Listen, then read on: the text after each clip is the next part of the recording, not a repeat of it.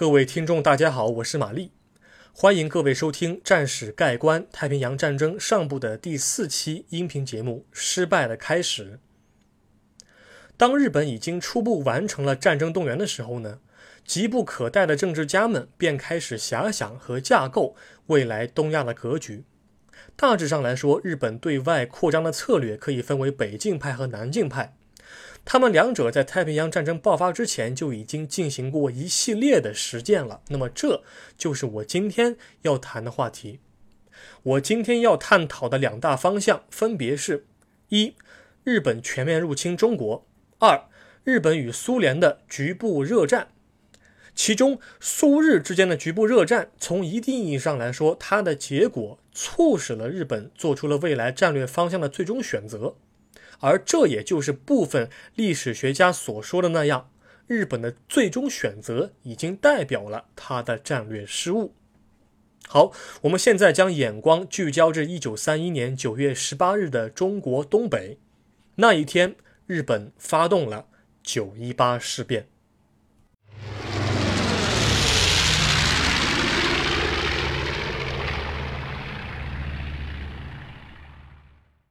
第一节，全面侵华，错误的评估与无尽的消耗。一九三一年九月十八日当天，日本以南满铁路爆炸案为由，将事件的推手嫁祸给中国，发动了九一八事变。那么我在此要做一个说明，在这篇音频节目当中，我只是将侵华战争的开端做一些概括性和常识性的讨论。我还是把空间和焦点放在这些事件如何进一步的影响日本未来的决策上面。好，我们现在略过一些战斗细节，现在来讲一讲该事件的外交层面的影响。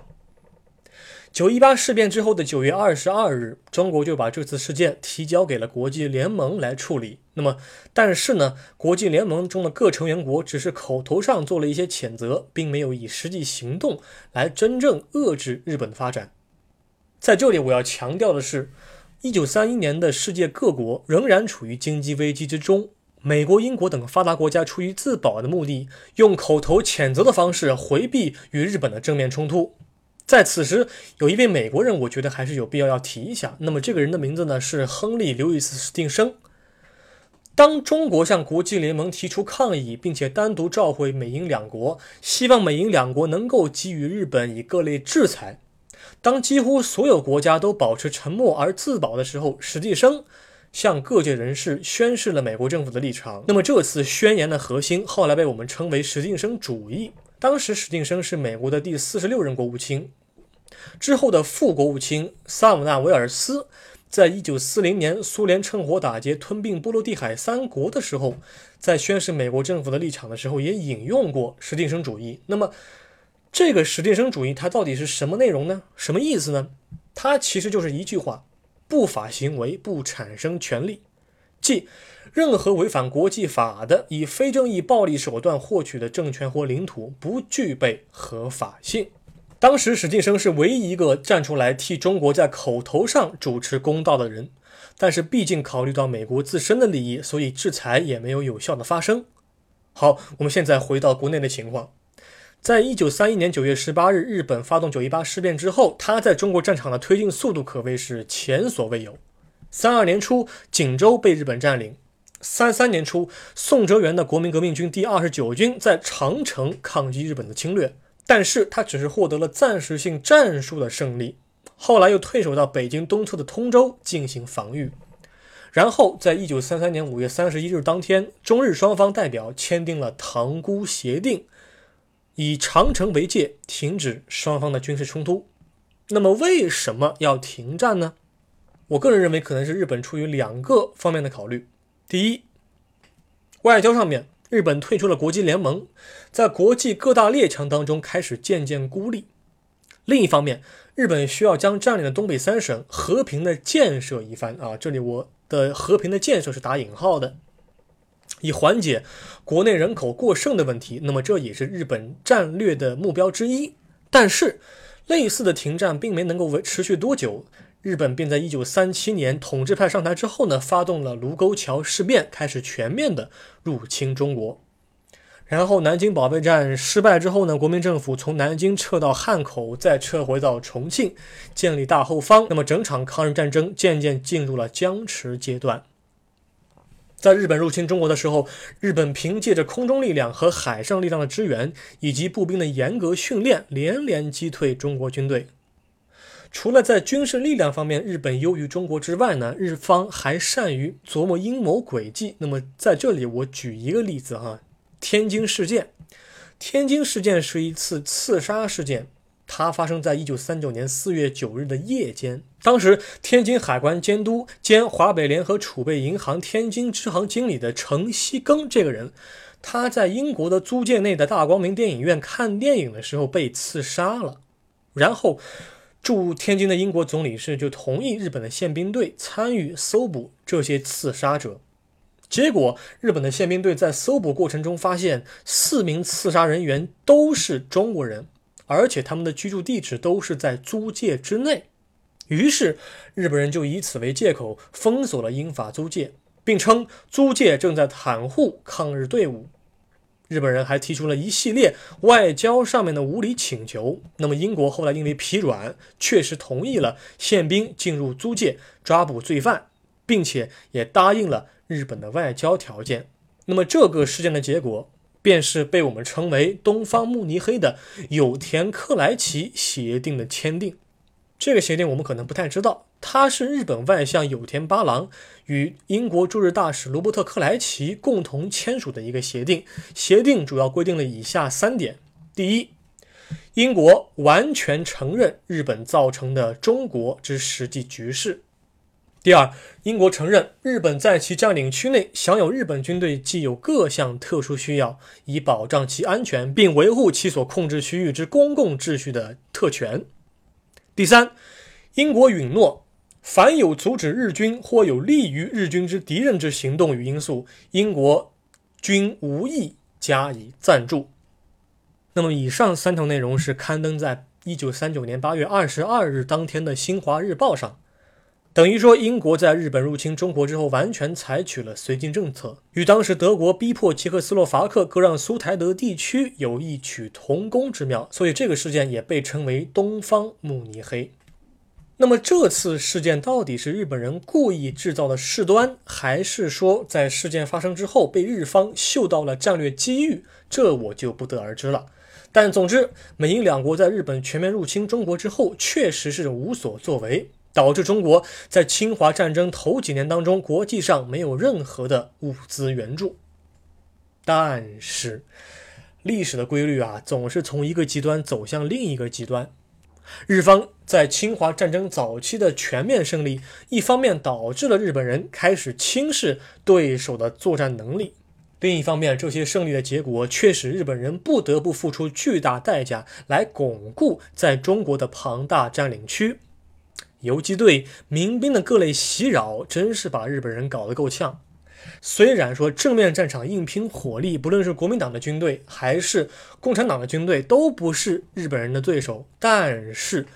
但是日本人要巩固战斗的结果却也是十分的艰难。因此从这一方面来讲，日本在侵华战争当中初期的胜利导致了他过于深陷中国战场，速胜的希望渺茫。于是日本大本营就开始想别的办法来扩张领土，以实现大东亚共荣圈的构想。好，讲到这儿，我觉得南进论与北进论这两种策略应该是避不开了啊。我之前也提到过，这两派的日本高层都希望占领东北三省来获取钢铁煤以及种植水稻，但是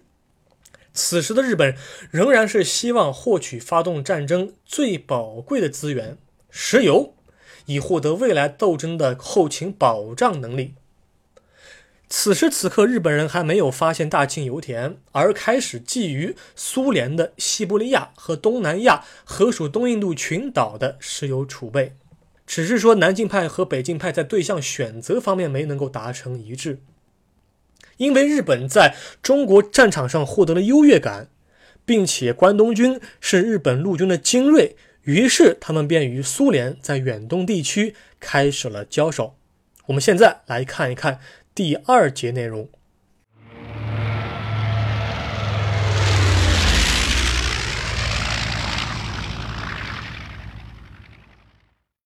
第二节北上受挫，张古峰之战与诺门罕战役。一九三二年的时候，日本扶持了伪满洲国上台，便不断的在满蒙边境囤积兵力。那么苏联也在次年开始一九三三年、啊、开始在边境地区加大军事投入。由于外蒙古是在苏联的支持之下，在一九二一年的时候宣告独立，所以说在外蒙古和伪满洲国的国境线上面布满了双方的大量的陆军力量。早在一九三九年之前，双方在边境地区的局部冲突就发生过数百次，什么一会儿关东军某个巡逻小队去驱赶外蒙古的牧民，然后一会儿蒙古骑兵就进行了报复性的还击，攻占了某个哨所，类似的事件，小规模冲突是层出不穷。但是边境争议地区的冲突并不代表着日本向苏联正式宣战。即使是一九三五年一月八日发生的哈拉哈庙之战，战斗双方的总规模加起来也就一百二十人左右，还不到一个连。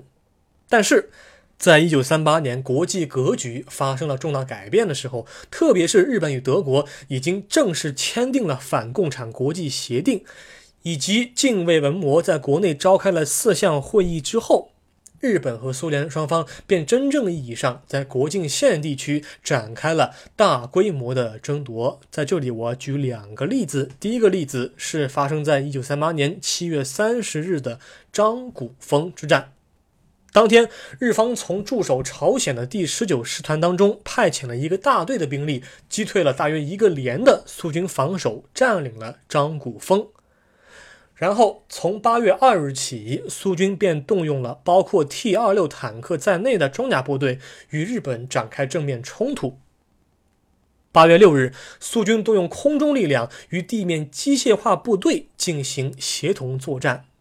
但是在面对日本人修筑的层层铁丝网和反坦克攻势面前，伤亡仍然是不小。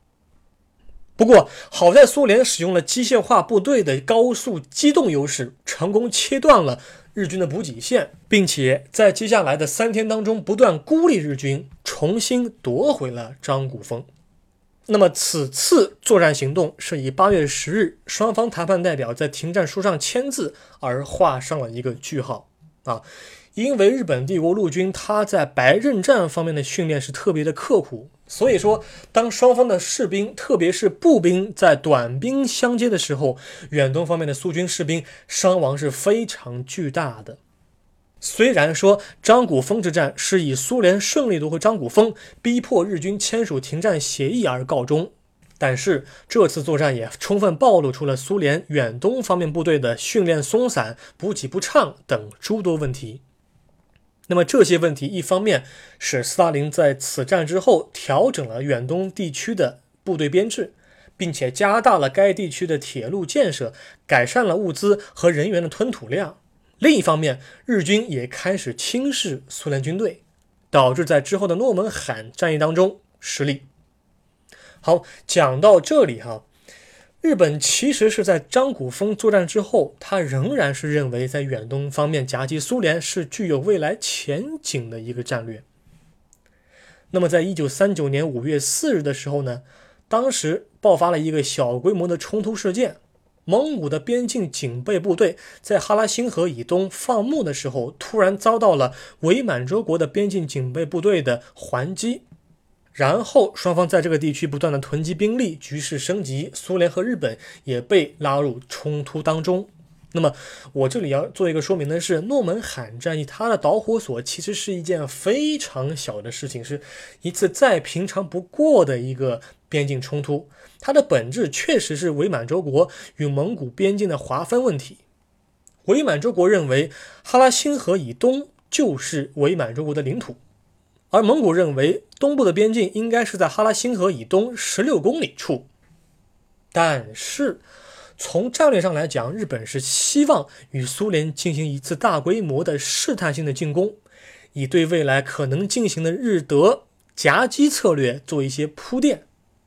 所以日本便在这次非常平常的一次冲突发生的十天之后，派遣了大量的骑兵部队和少许空中力量对蒙古部队进行了还击。接着局势升级，苏联介入。从此开始一直到整个六月，日本帝国陆军是占据了巨大优势，但是从此开始一直到整个六月，日本帝国陆军占据了巨大优势，但是到了一九三九年八月的时候，苏联的朱可夫率部进行反攻的时候，日本帝国陆军在苏军强大的装甲部队和空中力量下被包围，两个师团，第七师团和第二十三师团被迫突围，结束了诺门罕战役。双方共投入的兵力达十多万人，各类坦克装甲车一千辆以上，作战飞机一千三百架以上，补给卡车五千辆以上，双方死伤都非常惨重。那么我这里要说明的是啊，还是跟前面一样，我的重点是说明这场战役的影响，因为这会牵扯到日本的战略部署问题。而对于战斗流程，我暂时不在这篇音频节目当中做过多的叙述，同时我在这儿也不讨论关于这场战役的具体的统计数据，因为经过战后的解密得知呢，苏日双方的具体数字差距悬殊。但是有一点是可以预见的啊，苏联是以巨大的人员伤亡迫使日军撤军的。那么这次事件可以被当作是日军放弃北进计划的原因之一，但注意，仅仅是原因之一。我们前些年啊，经常会把苏联人打诺门罕战役当作是让日军完全打消了北进策略的一次行动，但是我想说这种说法是不够全面的，我将会在下一节当中补充说明一些其他的因素。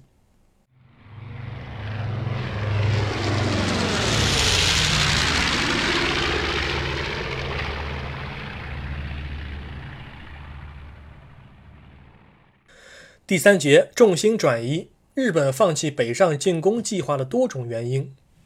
那么首先可以确定的是什么呢？诺门罕战役的结束迫使日本大本营开始重新评估苏联的军事实力，因为日本与苏联在交手过程当中其实仍然是受到了日俄战争胜利的一些心理影响，日本的过分自信导致了这一次战役的失败。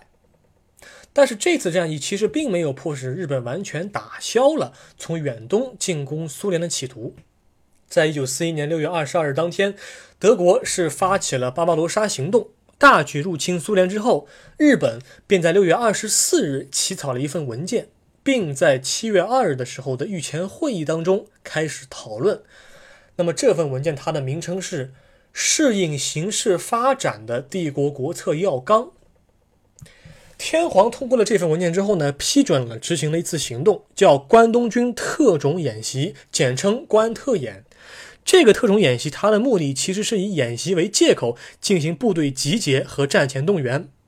为之后到来的入侵远东做好准备。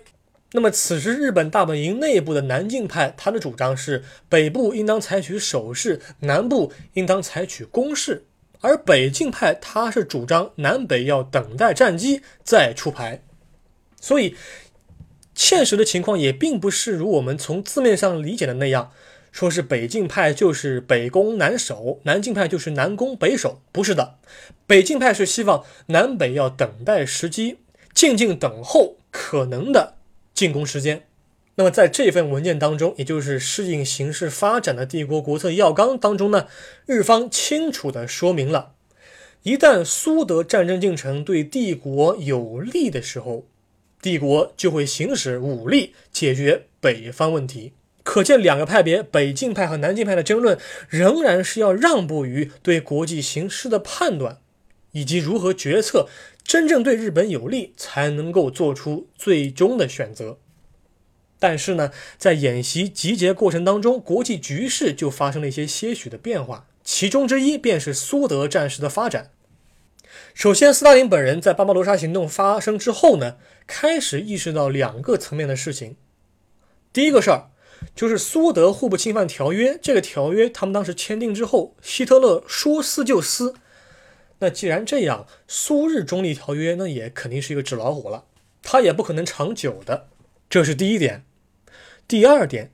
苏联潜伏的间谍理查佐尔格在德军入侵苏联之前警告过斯大林，但是斯大林并不以为然。然后巴巴罗莎行动就发生了，那么斯大林才从此时才开始注重佐尔格关于远东方面的情报。那么以上两点我们可以看到，苏联它并没有在此时此刻从远东撤军，而随着德军在莫斯科战役当中渐渐陷入僵持，以及在南线遇到了一些阻力的时候呢，日本对德军是否能够在短期拿下苏联这桩事情就开始产生怀疑。日军在一九四一年七月的时候开始动员部队在东北边境集结，然后他们之前预定的集结完成的日期是在一九四一年的八月八日的时候，而德军在七月底的闪电战中已经开始表现得有些力不从心了。同时日本大本营内部又产生了一份新的重要报告，那么这份报告它的名字叫以时局为依据的对俄情势判断。这份报告是非常详细的，它从斯拉夫民族的民族性格特征、苏联的政治特征、日本与西方各国的外交关系，以及德苏日三国的军事对比来进行综合性评判。得出的结论是，即使莫斯科在年内失守，德军也无法在短期之内获胜。东条英机本人就对这份报告的内容给予了非常高的评价。与此同时，日本大本营开始意识到，日本帝国陆军如果在远东地区向苏联发动进攻的话，那么他们还必须要照顾到中国战场的维稳，日本帝国陆军必须要付出巨大代价维持战局，而日本帝国海军的优势则完全无法被发挥出来。那么这样的布局导致了日本无法最大化输出它的军事能力，这是一个关键的节点。另一方面，苏联间谍佐尔格以及尾崎秀实等人组成的情报网络此时还没有被完全暴露。日本关东军不会进攻苏联这样的一些情报，它是佐尔格在一九四一年九月十四号的时候向苏联送出的，而日本早在一九四一年八月九日的时候就已经放弃了做了决定放弃了关东军特种演习。所以当日本在同年十月份抓到佐尔格，佐尔格在严刑拷打下供出了真实情况的时候，那么时间的拖延已经让日本无法进行北进的尝试。那么以上所讲的各个方面，包括各类报告中所提供的决策的建议，以及苏德战场的态势变化，以及关于一些仍然潜伏在地下的苏联间谍等共同因素，促使了日本放弃了北进计划，而不是说诺门罕战役一炮就把日本打到了南边啊。这样的说法我觉得是不够客观和准确的。因为篇幅的限制呢，我将会在下一期当中的第一节啊，从日本与英美两国的外交角度来跟各位讨论一下南进计划为什么能够被日本大本营采纳的真正原因。接着我会在下一期节目当中的第二节和第三节来讲述日本海军航空兵的发展，以及偷袭珍珠港作战行动的实施。那么这一期节目我就暂时先讲到这儿，我们下一期节目再会。